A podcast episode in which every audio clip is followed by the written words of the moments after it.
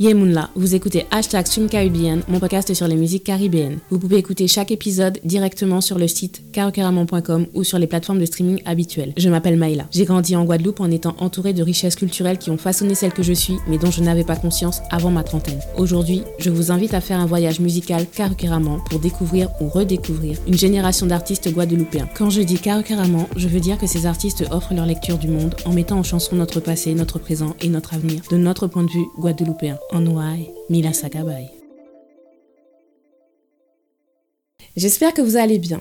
Après la soul caribéenne avec Luminelzi, le dancehall avec Chris et le zouk avec Lorenz, le prochain arrêt de mon voyage musical Karukeramon est la pop caribéenne. L'artiste du prochain épisode avance dans sa propre catégorie. Elle est sur la fin de ma génération. Comme pour Lorenz, j'ai d'abord repéré ses paroles, sans trop savoir si j'aimais ou pas la musique elle-même. Sa façon de parler d'amour était différente. Je trouvais que les déclarations d'amour dans Aimer ou Moins aimer avaient une douceur, mais aussi un côté réaliste et direct qui sortait de l'ordinaire. Surtout parce que c'était chanté par une femme. Elle était au grand méchant zouk des 40 ans de Kassav à l'Arena. Mais je reconnais que ce n'est que quelques semaines plus tard que j'ai vraiment pu mettre un visage sur la voix grâce au clip vidéo d'entre nous. J'ai voulu YouTuber d'autres titres et sa collaboration Sirène avec Kérosène est apparue dans les premiers résultats. Et ça m'a persuadé que c'était en réalité une chanteuse de dancehall. Et pour rappel, votre copine n'est pas particulièrement fan de dancehall. Donc je n'ai pas cherché plus loin. Mais l'algorithme de YouTube n'oublie jamais. Le clip vidéo de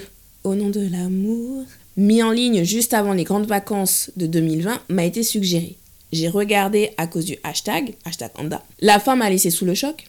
J'ai donc continué à suivre la sortie des clips vidéo pour savoir s'il y avait une suite. Spoiler alert, il n'y en a pas eu. Mais elle a enchaîné avec Tout est flou et Your Body qui m'ont confirmé le sentiment que j'avais eu en écoutant son album Mèche Rebelle, sorti fin 2020. Mais quand j'ai vu Tomber à genoux, sous-titré en créole, le doute n'était plus permis. C'est une artiste qui se projette dans une carrière internationale en plaçant les premiers pions d'une stratégie marketing allant dans ce sens. Et elle a raison d'y croire parce qu'elle a déjà le plus important, une vision claire de son identité et de la valeur de son art. Rendez-vous dans le prochain épisode avec Lissinaïs Jean.